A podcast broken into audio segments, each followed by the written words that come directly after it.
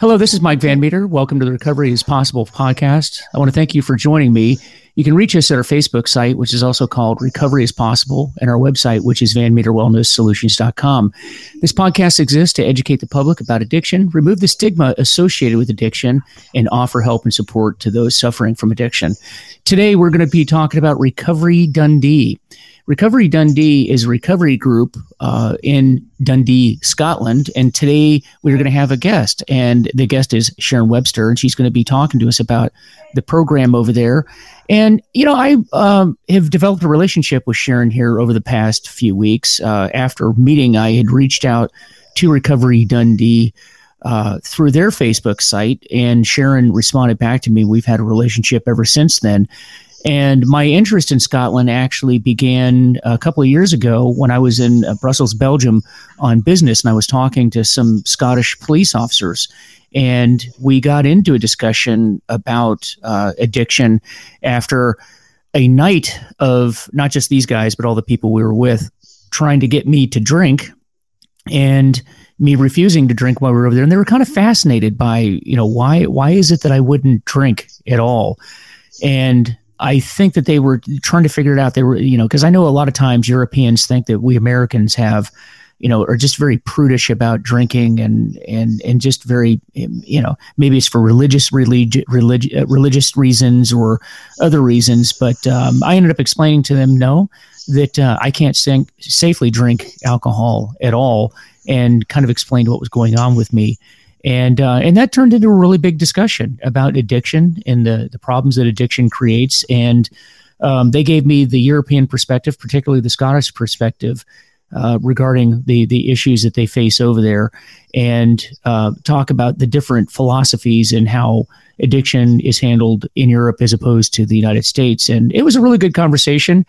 And but what it did was it caused me to go back and take a look at Europe because I, I will say that one of my faults, and I think the faults of a lot of Americans, is that we oftentimes think that the problems that we have are unique to where we are and we only pay attention to where we are. And I think that a lot of countries do that. But uh, that discussion forced me to kind of get out of my world and get out into the rest of the world and, and look at what the problems are there. And I started doing some research on Scotland and saw the you know what issues are happening. I know heroin is a big issue, pills are a big issue. Of course, uh, all over Europe is, is, a real drinking culture. And uh, after I uh, met Sharon and we had some discussions about it, really, really just kind of sucked me in and and really got me uh, wanting to learn more and more and wanting to help in any way I could with that. And so I asked Sharon to come on the the show today, and she is here. And uh, Sharon's going to share with us our story. This may be a, a several part episode here, but Sharon's going to talk about who she is and why she does what she does and the, the type of work that she does now. So, with that, Sharon, welcome to the show.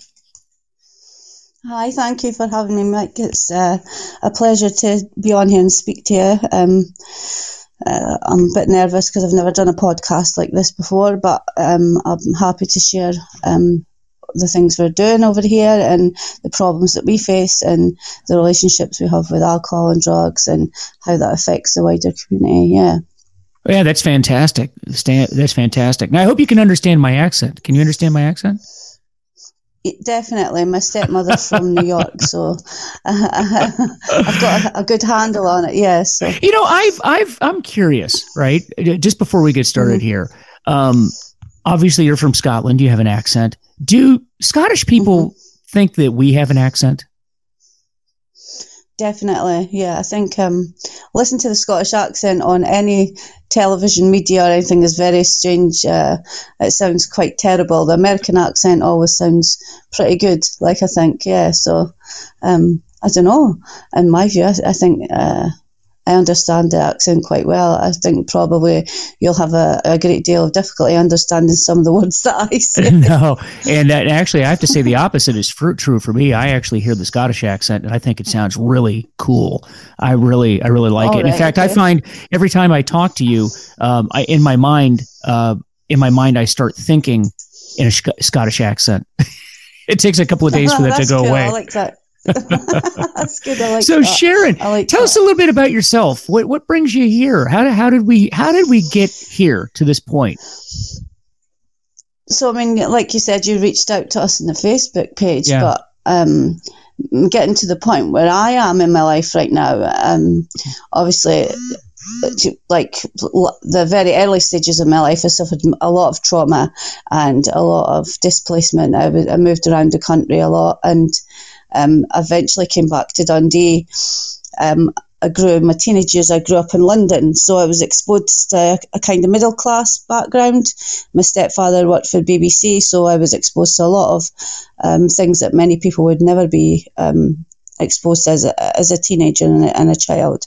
When I moved back to Dundee, I moved from a middle class living to living in quite severe poverty, and the whole city was like that. And I suppose that compounded the experience I'd had as a child and it pushed me into using drugs, I think. So, yeah, I think um, my addiction lasted for about 10 years. I used heroin, obviously, on a daily basis. Um, first off, it was um, to, to get rid of the feelings I had, and then it was like having to drink water or breathe air. You, you needed it to function. And when it got to that stage, I realised I had a big problem and um, I, I, reached out for help and then quickly realised that uh, in my country specifically, the, the treatment and the services that are on offer are probably three decades behind probably America and a good part of the rest of Europe as well. So um, I'm a single. I was a single mum at the time, and trying to find support that was good and specific for me was impossible. And my life moved forward so much whilst I was in treatment. I had to take control of um, the treatment that I was on, and I withdrew from methadone at home with four children. And when I reached out for support for recovery back then, and you're only talking now, I would say I stopped using heroin about seven or eight years ago, and then I came off methadone. Actually, four years it would be on the 24th of August. Um, there was nothing except for the fellowship, um, 12 steps, and, and although that, that is great, and I know many, many, many decades it's, it's helped a lot of lot of people get into recovery. It was impossible for me to access the meetings and things like that because of the times that they were set and, and where they were set and the distance we had to travel to, to get to these. So I seen a huge gap and I knew I wasn't unique. So I spent a year volunteering with a, a charity called Addaction. They're a gateway service um, across the UK. So if you're suffering with any kind of addiction, you would go to the service and they would funnel you into the National Health Service and you would then get uh, put for alcohol or drugs or whatever your addiction was, and they would um, put you in contact with the treatment or services that you need. So I volunteered with them for a year and sort of seen how they worked and what they had on offer and seen there was a huge gap in what they did and how they supported people. So I used my experience from that and I connected with a, a charity called uh, the Scottish Recovery Consortium. They're very well known in Scotland and they're kind of at the forefront of a lot of recovery stuff that goes on here. Um, they were set up by government to then link in recovery communities that didn't exist back then. That was about 15 years ago. We we joined up with them. I worked with them for about nine months and got 2,000 people to our city to raise awareness, um, uh, make recovery visible, and, and really show people that it was possible to recover by bringing people from all over the UK to our city and, and showing that, because in Dundee, uh, that it's a very unique um, experience recovery for a lot. Like, there's not many people that are in recovery in Dundee, and those that are kind of stay in the shadows because of the stigma attached yeah. to, especially drug addiction, uh, especially alcohol. I think we've got a very unhealthy relationship with alcohol in Scotland. It's socially accepted, and you, like you said, when you had that experience with your colleagues when you were in Europe, it's it's frowned upon if you don't drink alcohol. Like you're like the the, the person that's got the issue because you're not engaging with alcohol. So yeah. Um, once we once once we worked with the SRC, we then started um, gaining momentum. And after the recovery walk, the SRC went away, and we still had a group, and we we, we knew that people needed support, um, and we we we've kind of shaped over the last three years. Um, a kind of support that's more emotionally we're more emotionally available for people. We're more there at, the times they need them and when when it's needed.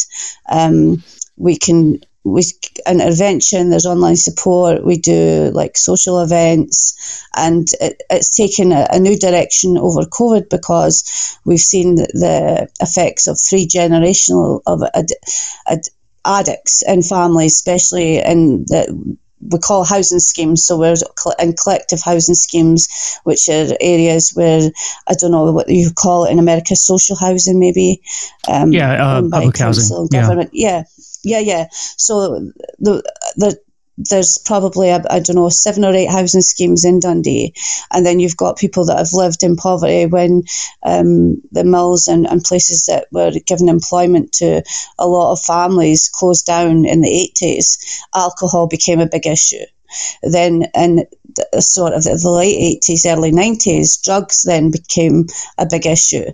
And now you've got children who are related to uh, grandparents, mothers, fathers, uncles who are three generations in to being addicted, and now they are using drugs and alcohol both at the same time. So it's they they've got dual addictions from the ages. I would say the youngest person we've supported is thirteen, and and that is the direction we're going in now, and, and we are starting to work with young people. I spoke at Westminster, I think probably a year ago in May, um, and gave evidence to the Scottish Affairs Committee because drug related deaths um, are so high in our country. Dundee has actually been the highest for many years. I think Glasgow superseded us last year, but only by a, a tiny percentage. And I think in relation to how many people live in each city, we're probably all even on that. But the drug related deaths have been a, a, a, big point of contention for government and council, and they've um, driven quite hard on trying to resolve this in the last two years. They're focusing on naloxone, which is drug reversal for overdose, uh, harm reduction, which is great, and speaking to people with a lived experience to try and get a handle on what they could do, but also at the same time using lived experience for uh, whatever they're trying to shape. It's it's not being shaped by the people that understand the issues. It's being shaped by the the people that have got the funding and money to do that, and yeah, then used right. for whatever yeah. they decide. Yeah. So um, we spoke and we told them that they out of four people that gave evidence, I was the only person that raised the issue about young people. And to me, if you're if you're wanting to stop a, a problem or an issue, you go to the root of the problem. And these children now and, and teenagers and young people, so I'm talking from the age of say 13, 14 to 24, they are the next drug deaths or drug related deaths, alcohol related deaths in the future. And without intervention and early education, this is just going to continue and, and the drug deaths will continue to rise. So for us, our direction now is to focus on the kids that are affected by that. For me, my partner committed suicide just as I was starting to try and get better, and that affected my children on a whole other oh level. Obviously, my addiction my addiction obviously affected them quite badly. I've got four kids. My oldest son's 22. My youngest is seven. He's had the best of me, which which you can see the big difference between my older children and him, uh, like immensely. So I can understand these issues uh, fundamentally because I'm affected directly and can see the impact that a, a drug related death or a suicide can have. Like, we also have the highest rate of male suicide in Scotland. So it's, um, there's there's a whole the, the issues are very complex and hard to understand, but to me, fundamentally, uh, to get to the root of the issues that we're trying to deal with, we can only do that if we are engaging with the young people and and the people that are the future of of our city and country. And yeah, it's um, I don't know, it's uh, it's a no-brainer for me and, and the fact that they, they still haven't got anything in place for, for these kids. They've suffered like trauma through addiction through parents and grandparents. They've suffered trauma through bereavement of uh, drug-related deaths. Then you've got the added pressure of peers and what's going on in the community as a whole. So yeah it's um I don't know if I've gone off gone off topic a bit there, but to understand the direction that we've moved from in the last four years, we focused on the people that were uh, trying to get into recovery, the people that are getting better. We've got a big group of people now who are in recovery, people that are back to work, living their lives as they should, and we've got a, a core group of people who are trying to then um, I don't know, identify the issues that have, have caused them to get to that point and then help others not to get to that point. And we've got young people in the group who have never touched drugs. Um, they've maybe had an unhealthy relationship with, with alcohol, which is changing. So we know that the things that we're doing to help them are working and we want to then create that so we can do that on a, a, a larger scale and then that's where we're at just now and yeah i think um, the health issues relating to I mean I was absent for a whole year of my my my youngest son's life because of the health um, issues I had after coming off methadone. There's no disclosure on um, the effects methadone has on people um, when you're prescribed it. There's no disclosure on the, the effects it will have later on to your health, your lungs, your immune system, things like that. I almost died in the first two years of my recovery. I spent most of that um, fighting for my life. And oh my although I was fighting for my life anyway, yeah, I had um, a, I had a DVT after I had my youngest son, which was left. And the stigma attached to being a drug user, you understand when you go to a health professional with any sort of pain or illness, they automatically think that you're a drug seeking or you're, you're trying to gain something from them. So you, you do not get this, the service that you need. You do not get the compassion or the empathy, especially if you've got a serious health condition. I was left for six months with a blood clot in my leg after having a cesarean and uh, almost died because of that and spent two months in hospital, almost had my leg amputated and I missed the first year of my son's life. I, I, couldn't walk for a year. I was on crutches for a year after that. And the fact that I'm still here is, a, is, a, is a miracle, I would say. So, yeah, um, I don't know. It's um, a surreal. I, I think that falling into the work that I'm doing just now, I, I say it's happened by accident. Like I never ever yeah. planned to go out and be an activist and plan to go out and support people. It's it's just evolved that way, and and it, it's it's worked really well. We've we've we've brought media here. We've got um, we've worked with people from all over the world. In fact, doing uh, interviews and stuff. Like just before I had to have done this podcast with you, we had a guy come from France to do um, just a small piece of media. So it's and and and to say that we've worked for four years with no funding, Mike, none at all. So everything we've achieved in the last four years, we had no funding, and we've done it as a community-based activists and and our own time and knowledge. So yeah, it's uh, yeah. it's a bit surreal considering people know us everywhere. It's um, yeah. Well, yeah, I think sometimes that's I the best know. way to do it. I, I think that. Um, yeah. Well, you know, there's a there's a lot there, and I and I tell you, uh, those those uh, that are familiar with recovery know that the the format for like telling the story is the way that it was, what happened, the way it is now, and uh, but before we move on to the other, uh, you know, what happened to you and how you got here. Uh, and then mm-hmm. in the, the work that you're doing right now, if you don't mind, let me let me let me just kind of follow up on some of the things that you just talked about, uh, because mm-hmm. for the Americans that are that are listening to this podcast, um, very different systems. So there's there's this is a very complex issue uh, for us and for us to understand, and that's why I, I kind of want to peel this apart a little bit um, because you're related. Like you talk about the National Health Service, and you talk about mm-hmm. the government um, giving you uh, medications and things like that. It's it's a bit different here. Um, mm-hmm. The relationship that we have with our government and the relationship that we have with our medical service is very different, very different here in the United States. However, there are some similarities, but it's not because it's mandated by the government. I think it's just uh, a difference of opinion in how addiction works, what addiction is, and how it should be treated. And that becomes, uh, you know, anybody that's been in the addiction business for any length of time, like, you know, you and I, Sharon, uh, is.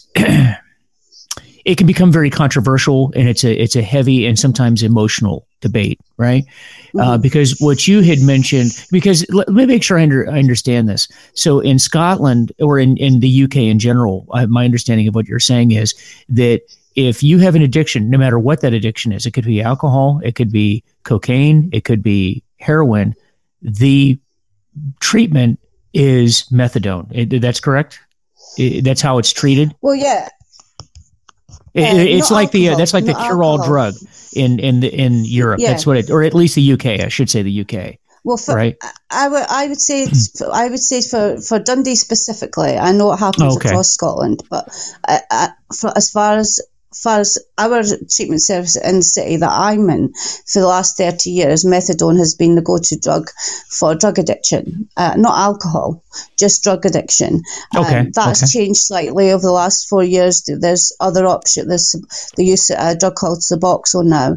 It's probably mm-hmm. uh, called something else in America, so that, that people have a different choice, but they're opiate based, mm. and, and that, that's for cocaine addiction, yeah. um, heroin, for, for any drug um, that somebody goes to the drug service, even for Valium, they will put you on uh, an opiate based. Yeah, Suboxone, and then there's another one called uh, naltrexone, yeah. and those are yeah. those are called those are known as opiate uh, uptake inhibitors. And yes, yeah. um, so for folk, and I'm, I'm actually, I, will be honest here, I'm actually very familiar with that because uh, mm-hmm. here in the U.S., uh, naltrexone is used for uh, it, for opiate addiction, but it is also mm-hmm. used for uh, alcohol addiction. And so, for the those that are listening that don't don't know what these drugs are, um, and this is a very uh, this is a very poor explanation of how it works. But like I said, it's known as an opiate uptake inhibitor.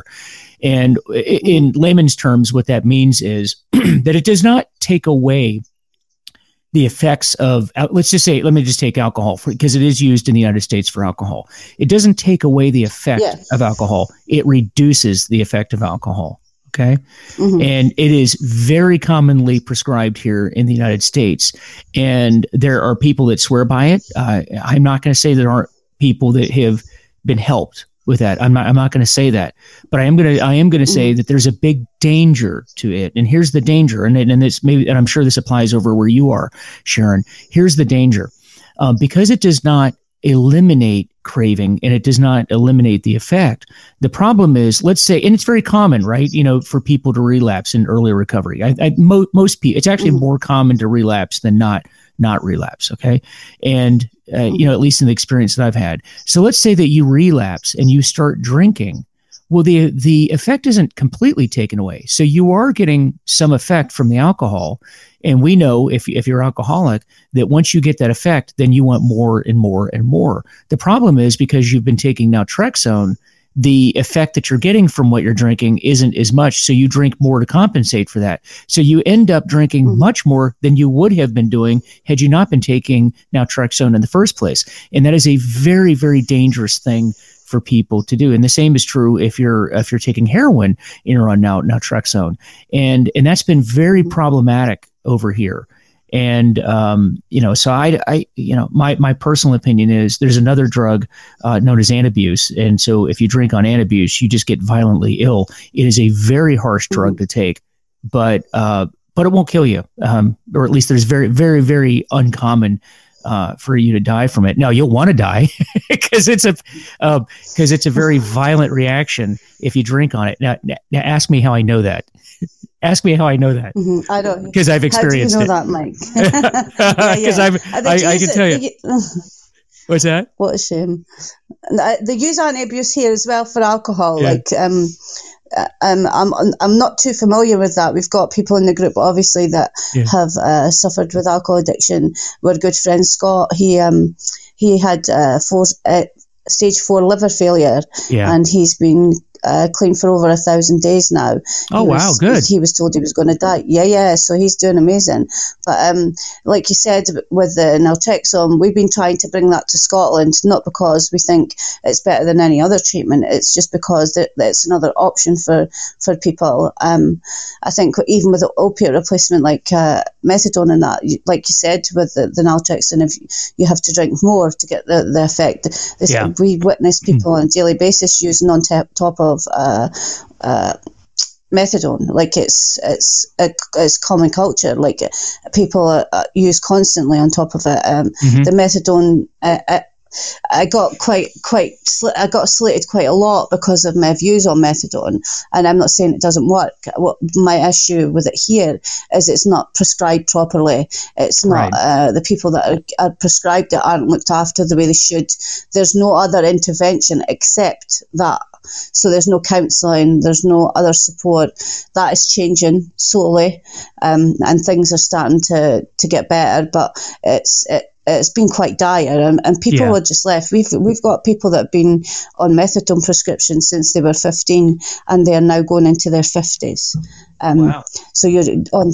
I'm not joking. Yeah. So um, it's being highlighted online. We've done articles and documentaries with the, with uh, some specific people who have spoke out about that. So it's, yeah. it's real contention for me that this this drug can help people, and I know it can get people stable and and, and mm. do its job, but it's not done properly, and it's it's it's quite sad actually. It's, yeah. Uh, oh, and by the way, and let me let me clarify with this. Um, and I don't I don't mean mm. I don't mean that to sound like naltrexone does not help people because, like I said yeah. earlier, there are people that it helps, and and, uh, yeah, you know, definitely. You know, it's just. But I will tell, mm. just like you had mentioned, the things aren't ha- handled properly, and and people don't tell. Like you were talking about methadone and how nobody explained to you like the health consequences. You know, it's a good thing, but then there's no. health consequences.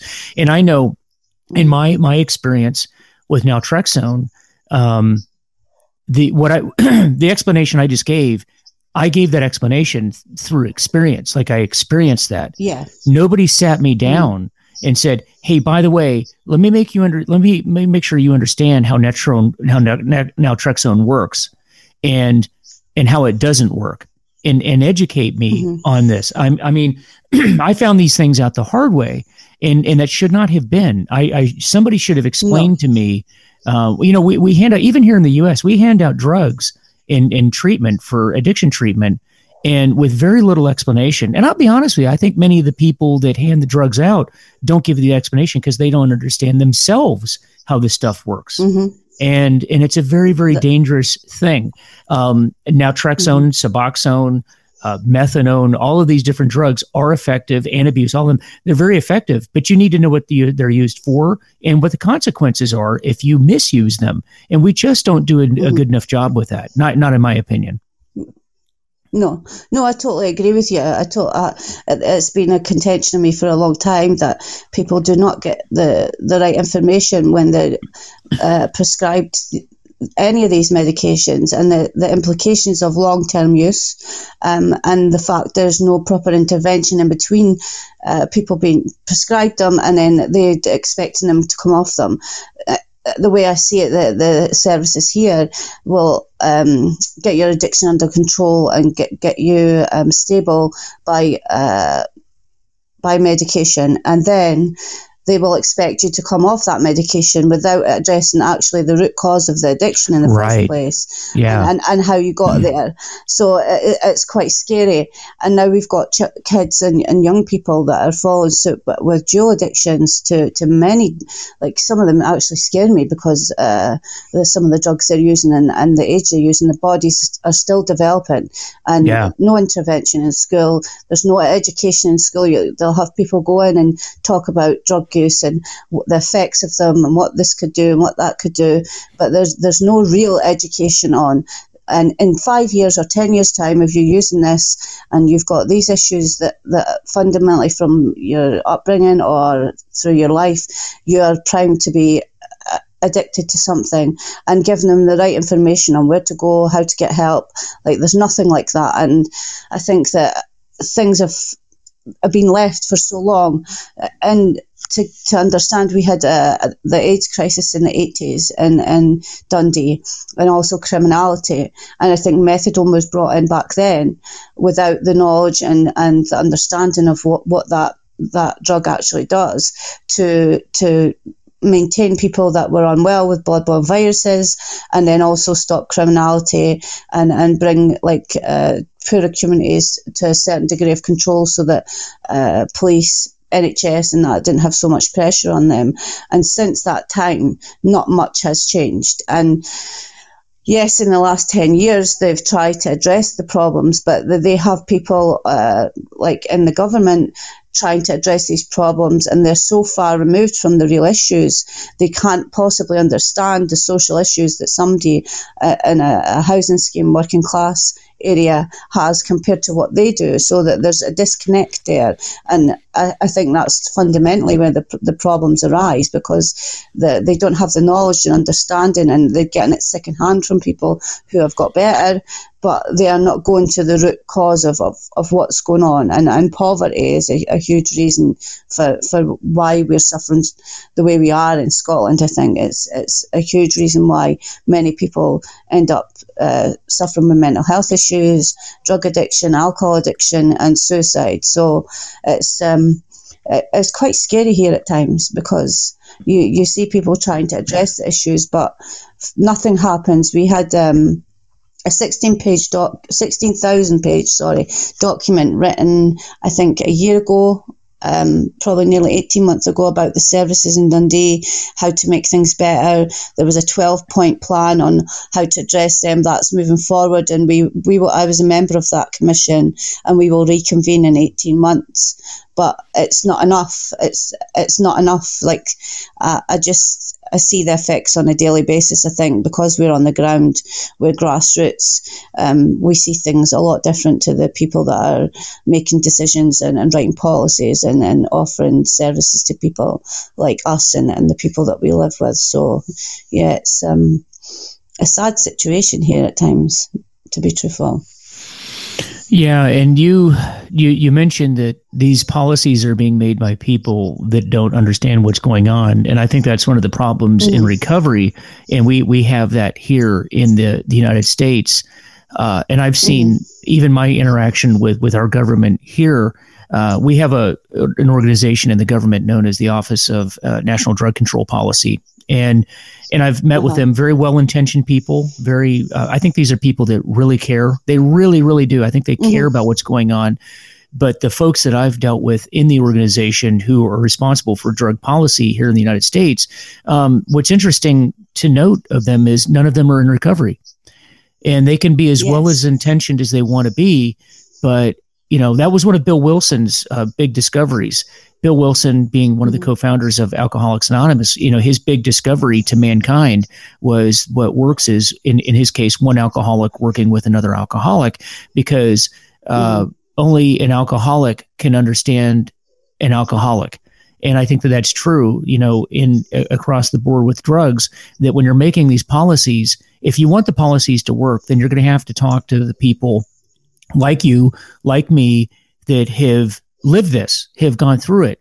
And, you know, if, if I want to know how to get sober from heroin, um, well, you know, Sharon Webster is probably a good person to talk to because, you know, Sharon Webster's been there, right? Mike has been there. Mm-hmm. And, you know, it, it's funny that I, you know, why I, if I, if I need uh, some electrical work done in my house, uh, I'm not talking to my dentist about that. You know, if I if I need my my stove fixed in my kitchen, I'm not talking to uh, a lawyer about that. You know, I'm, I'm talking to somebody that has experience in that area, and we don't do enough of that, and we wonder why we we have the these problems. And I really, you know, I know here in America, there's a real big push uh, for drugs that's become because of the opiate crisis. We have a real opiate crisis over here. But I can tell you this: that the government's not bringing people like me and you in to formulate policy, which is what they they should do. And um, and so if you are uh, anybody in the current administration here in, in the United States, if you're listening to my voice right now, bring people like us in to help you formulate policy. Uh, in in UK, if you're listening to this right now, you should talk to Sharon and, and one of her colleagues about what you should do because that's where you're going to get your answers from is, to get the help because that's that's that's where it comes from. Um, but furthermore, um, and I think that you're the the same way in this regard. I, I know this. I, I don't depend on my recovery. I don't depend on my government to get me sober, right? Um, no. The, the, the, at the end of the day, the person that was responsible for me getting sober was me at the end of the day. Mm-hmm. And I wasn't going to get sober until I wanted to get sober. So, um, and you've talked about that a little bit on some of the YouTube videos I've seen, Sharon. So, could you maybe address that a little bit? Mm-hmm. You know, what what has been your experience with you know the motivate you know what kind of motivation is there right now in Scotland? And if that motivation's not there how do we get there? How do we get people sober?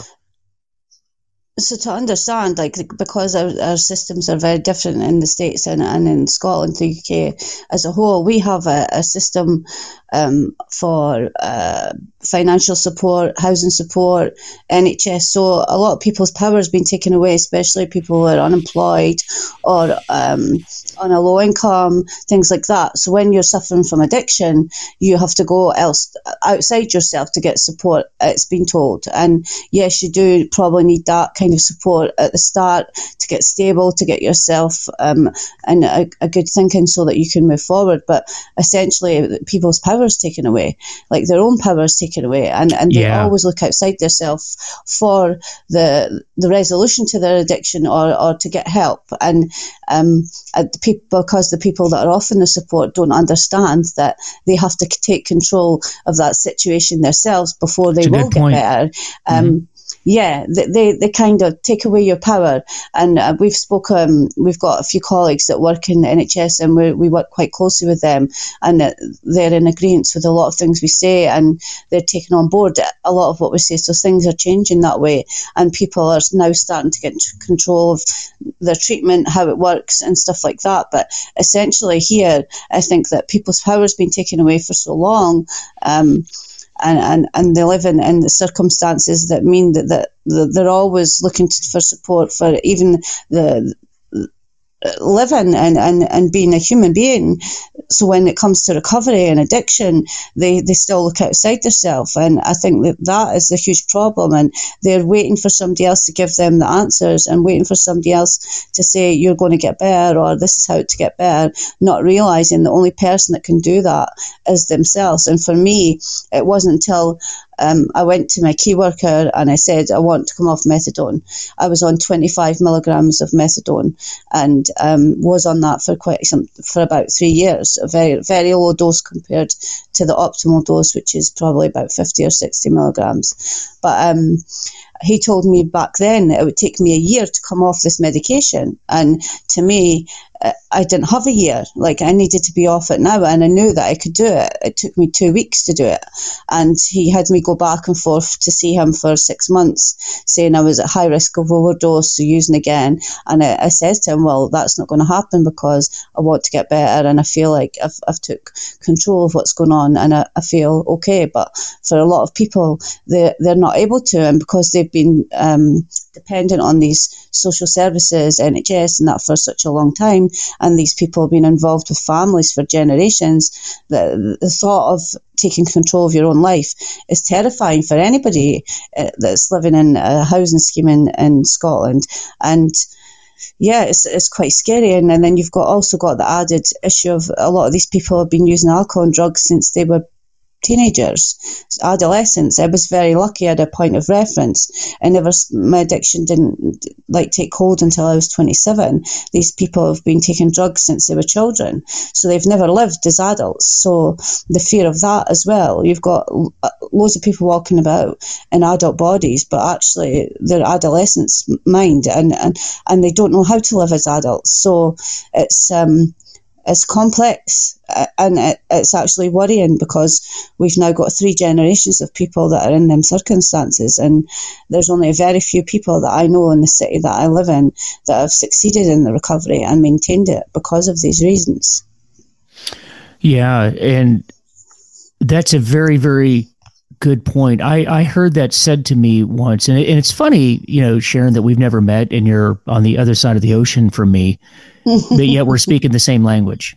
We, we really are. Yeah. Um, albeit your your language is a really cool sounding Scottish language, and mine's not.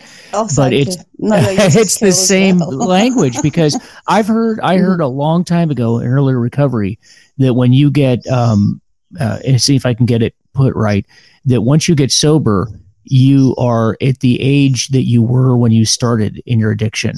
You know, so if you were yeah. 15 years old when you started in your addiction and, and you got sober when you were 40, you're actually a 40 year old man or a woman walking around in a 15 year old body. You know, I've, I've heard that mm-hmm. before. Mm-hmm. And there's a lot, there's a, a lot of truth to that. And the shame of what you're saying to me, and this is something that I really think needs to change the mentality, is you know, and here you are, people having having people from the government telling you, "Hey, look, if you go off of this drug, you're just going to relapse and you're going to go back to using your own drug," which is not the message that needs to be sent. Um, and I and I actually did a, a, previous podcast on on this subject, and that is this whole idea of harm reduction, right? You know that that we don't we don't eliminate the use in harm reduction, you reduce the use, so it's not harming you as bad. That's kind of like the whole idea. When in reality, sobriety is about at the end of the day complete and total abstinence, meaning that if I'm on heroin, I don't need to be on. I don't want to be on methadone the rest of my life. If I'm on alcohol, I don't want to maintain a certain level of alcohol. I want to eliminate it out of my life, and that has to be the goal. Um, uh, because you know, I I think the opposite, Sharon, is true of of what the NHS was telling you. It, using methadone, even in small doses, actually I believe would increase your chances from relapsing because you still have that in your system. I know w- with me, with alcohol, getting alcohol out of my system and keeping it out of my out of my system for years, for a very long period of time, um, has decreased my cravings and has made my life a thousand percent, not a hundred percent better, a thousand percent better. And I know that if I use alcohol, then the craving will come back and it, and it will cause me to relapse again. So it's interesting, you know, once again, here you have people that really don't understand what they're talking about giving you advice on what you should be doing. And it's funny. And the amazing thing about it is you intuitively knew, no, the answer is I need to stop taking this. That that's and you're mm. having to tell the healthcare professional, no, I need to stop this. But they didn't seem to understand that, did they? No, definitely not. Uh, for me, for personally, and I'm not speaking for anybody else when I say this, for me personally, looking back on the treatment and, and how uh, I've got to the point that I've had, looking back, treating somebody that's got a heroin addiction with an opiate blows my mind. I say to people, and it's probably a lot of people might not agree with me. If somebody came to me and says they have a, an issue with alcohol, I wouldn't give them more alcohol to start right, drinking right. alcohol. So, uh, yeah, yeah. so it, it, it, it, makes no sense to me.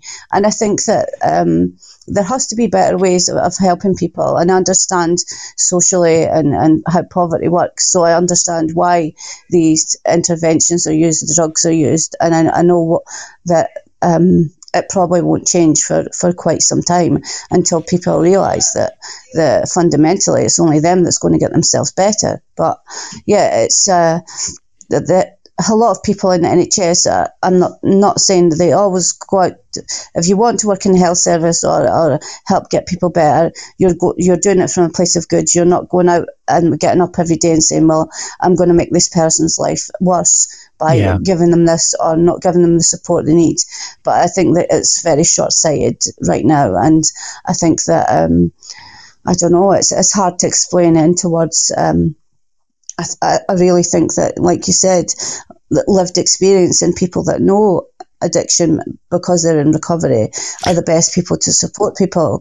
Um, and these people don't have that knowledge. There's a, like there's a total disconnect there as well. So on every level, I'm seeing disconnects on, on treatment, on policies, on, on government. Yeah. It, it filters right down to, to the basics. So it's um, and it's only people like us that, that will be able to bring this message forward, let people understand their own power, their ability to get better, and, and that it is possible to get better.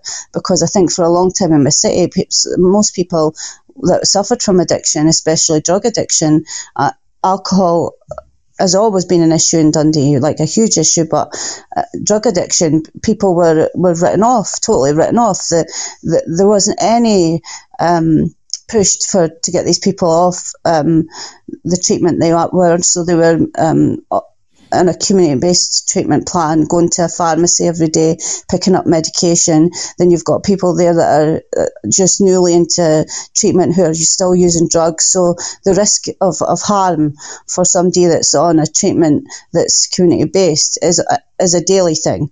And uh, it's one of the reasons that I came off methadone because my life had moved on so far and I was doing so much work in the community, but I was still um, being subjected to people that were still using drugs, which triggered me on a daily basis. And it, it's very hard to move away from that because there is no other option. That's the way it works. It's um, it's like running around on a hamster wheel, Mike. that's oh, it is. Yeah. like.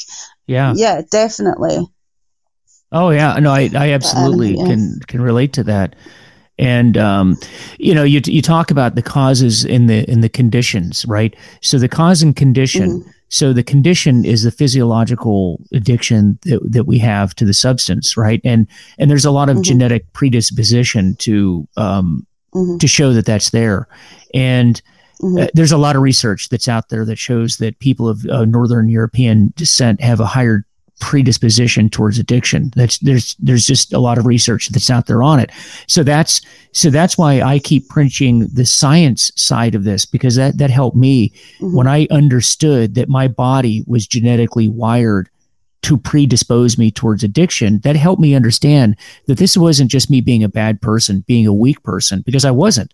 I mean, my my willpower and and Sharon, from what I've seen in you, your willpower is enormous, but it's not about willpower. Mm-hmm. Your body is wired to be predisposed towards addiction. And when you know that, mm-hmm. that when you know that and you understand that, you can take measures that will help you in in your recovery. Like for example, I have allergies, right?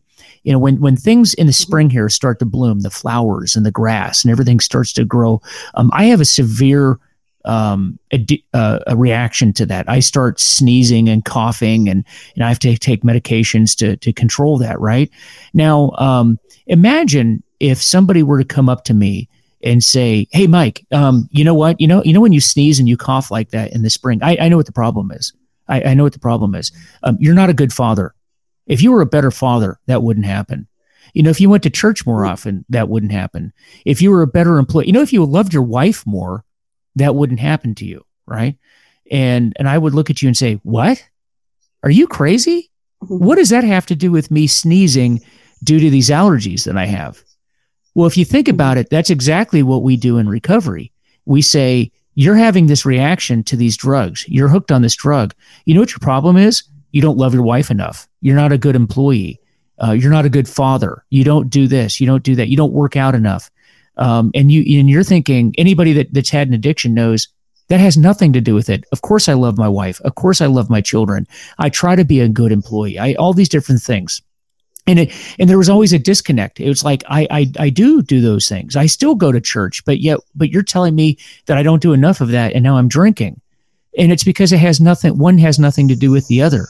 Um, it is you know i don't tell somebody that has an allergy to peanuts or an allergy to shellfish that they need to work out more. No what you do is you say your body is wired that when this stuff starts to grow over here when things start to bloom you your body genetically is wired to not to have an adverse reaction to that well the same is that we have to alcohol and drugs. It, my body has a different reaction than most people has. And so what's the solution to that?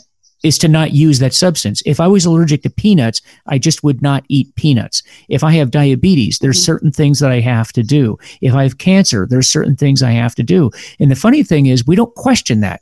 If the doctor tells me not to do something because I'll have a reaction, I don't question it. But for some reason, when we get into addiction, when we give people the solution, they say, yeah, not so much. We have a better answer. Maybe this will work.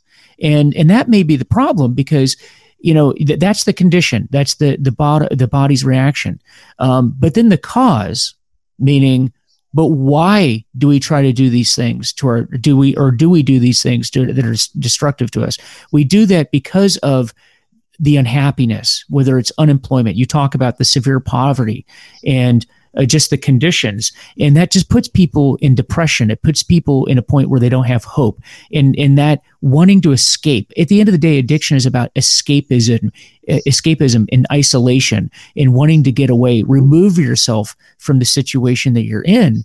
And um, you know that's that's that's what has to be addressed is to give people hope that there is a better way um, that you're not going to have hope you're not going to succeed if you engage in drug addiction or alcoholism or a combination of both you know a lot of people um, actually have both drugs um, because you'll never you're just going to destroy yourself you will never escape from where you are by doing this and really mm-hmm. the better way is to not use these drugs. And and maybe that message just isn't out there enough that hey, you know, you don't have to be a third generation addict. There is a better way. You can break that cycle. Um, do you agree with that, Sharon? No, I totally agree with that. I mean, like I said earlier on, our focus is now turned to the, the, the young people who are affected, like you say, generationally. Like you're talking, we said three generations. In fact, we're going into four generations mm. now, and these these these young people know they don't know any different. They're they're, they're already conditioned, like you say, because of. Um, their makeup and, and uh, who they are and primed to be an addict and then you, you've got the, the social and the the, the their peers and, and, the added pressure of that. And but they they know no different. Like this is how they've lived. They've got uncles, grandparents, everybody. They've been drug users, drug sellers, criminals, and there, there is no hope in communities like mine. And and th- th- this is, I think, the the whole reason of why we've changed what we're doing because we, we need to now address that issue and, and show young people like you can be a single mother of four children whose partner committed suicide with no money and get off your arse. Sorry, excuse me for, for saying that word, but uh, getting, off, getting off your get, getting off your getting off your bum and, and, and getting up and, and you can make things change. People are resided to the fact, even without the added pressure of addiction and that, socially, that a, one person can't change anything and that they're resided to how things are right now is how they're always going to be because you can't change it. You can't do anything to change it. And, and obviously that's where the activism comes in.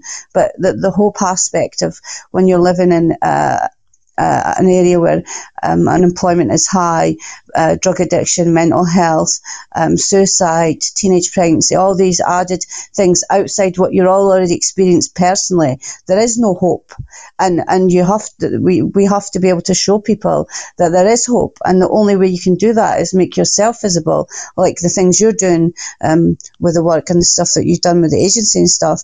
Like our activism, and the only way we can do that is make ourselves visible on social media, through media, through being in our community, talking to people, and showing young people especially that there is hope. Like you, you don't have to resign yourself to the fact that this is going to be your life and this is how it's going to turn out. You don't have to be the fifth generation in your family who suffers from addiction. Like you can address these issues. You can go back to the fundamentals in your family and break the cycle. And I, I think that the hope of breaking the cycle that these people are in just now, especially um, where I live, the hope is gone. The hope is gone, and, and people don't really believe there is any hope that, that like say that your grandfather was um, I don't know a mechanic then your dad was a mechanic and your uncle was a mechanic and you're a young man in that family so you'd be a mechanic that's that's the job you'd probably take but it's the same with addiction. I think people see their grandparents, their mothers, and it's a way of life now. It's it's the hope is gone, and yeah, I don't know. I think that for me, essentially, and, and I worry most about my children. I can see the effects that my addiction had on them personally. And I know that they are not unique. They are just part of a, a bigger picture. And it scares me that two or three more generations will, will grow up thinking that there is no hope, that this is all that you, you can do. Like um, young men in our community are conditioned to think that it is. It, a way of life to sell drugs and, and a way of making money and and that is what happens young women are exploited sexually because of the, the drug and crime and and that's what happens and people have accepted it we've got parents that are, are accepting the fact that what they're doing, they're allowing their kids to do. There's no integrity and morality. Everything's gone, and the hope is not there. Like you say, there is no no hope just now and it's, it's rather scary for me uh, to think that this can continue and, and the cycle won't be broken because of the conditions that people are putting up with and the, and the fact that their power is sort of taken away. Like essentially through education and lack of education and lack of intervention, like we know that the people that we support have suffered immense trauma as children. The services that are available have been um, connected to these families for a very long time, and they've had the ability to intervene and intervene in the right way. And because that's not happened, they're now going to be young people and young adults that are not going to be product- productive. They're not going to uh, contribute to the community in a positive way, and they're going to end up either in prison, dead, or or, or I don't know. It's um, quite scary, I, I, suppose, because we're grassroots. We see these things firsthand, and it's probably hard for somebody that doesn't experience that to understand the implications for that. But it means that a whole community is broken and, and there is no community and, and people are just trying to survive on the basics that's it they're just they're not not even living they're just existing and it's uh, it scares me actually yeah, they're not. Li- I love that line right there. They're they're they're not living. They're just existing. And you know, mm-hmm. Sharon, and I, I, tell you what, we'll kind of wrap up for for today on that note. And because I, I hope that you mm-hmm. can come join us again to continue the conversation. Can you do that? Yeah, definitely. Yeah, definitely. I'd love to do that because I, I really think that your message is very very powerful and it's something that needs to get mm-hmm. out to the the community. It's it's very important and people like yourself are the folks that people can look to to see that hope. We call it, you know, they call it the experience, strength, and hope. And there's no better example from, you know, for that for the community than to see someone that came from that and are now living a successful life and showing that you can be a contributing member of society. And really, the big secret to recovery is passing the message along to other people and and helping the next person doing that next right thing as, as they say. And that's exactly what you are doing. And um, I, i'll just let me just finish wrap up with this because one of the reasons why i do what i do and i know you do what you do sharon is this that i had been trained early on to believe that my recovery needed to be a secret that you know we don't talk about recovery outside of recovery circles. And and it wasn't until I came across a, a documentary. Actually, it's uh, and I'll do a little plug for it. It's called Anonymous People. It's a video that was put out by a group called Faces and Voices of Recovery. It's called Anonymous People. Mm-hmm. And the premise, uh, have you seen that, Sharon? Anonymous People. Um, I've not seen Anonymous People, but we're involved with Faces and Voices of Recovery um, in uh, in Dundee. Like there's a the, the charity exists here as well, and we have done work at Scottish Parliament with them, and yeah, we create we created the drug related death um, page and and helped them bring awareness to that. So I know who they yeah. are, and um, I know the CEO very well. So very, yeah. it's a very good group. And um, I saw, yes. I, I saw one of, uh, and it was, and it was a weird thing. Um, and the the weird thing about it was, I was faced with, I was teaching a course on addiction, but I had been trained to not talk about my own. And um, I had some people in the class call me out because they were they were saying, "Hey, look, um, you're in recovery, aren't you?" And and I I told them yes. This was in private. They, they pulled me aside, and they said, "Well, you know, the problem here is you're talking about this, and it's obvious to us that you're you're passionate about this. You didn't just read about this. You're in it, but you're not being honest with us about it." And it wasn't that I was trying to lie to these people. I actually believed that I was doing what I was told to do. And I had uh, uh, that that day. I, I, I, went, I was driving home and I, I talked to some people in the program that were in recovery and they said, well, you know, Mike, we don't, we don't talk about recovery outside of recovery circles. And, uh, you know, too bad, but we just don't do that. And then I went home and I talked to my wife about it and she understands recovery and, and she didn't have any answers. I mean, we, we had a long discussion about it and that night, and the, the weird thing about this is, and this is why I don't really believe in coincidences anymore. That night, I was getting ready to go to bed, and I'm flipping through the television, and there's you know hundreds of channels, but there's nothing on on television worthwhile.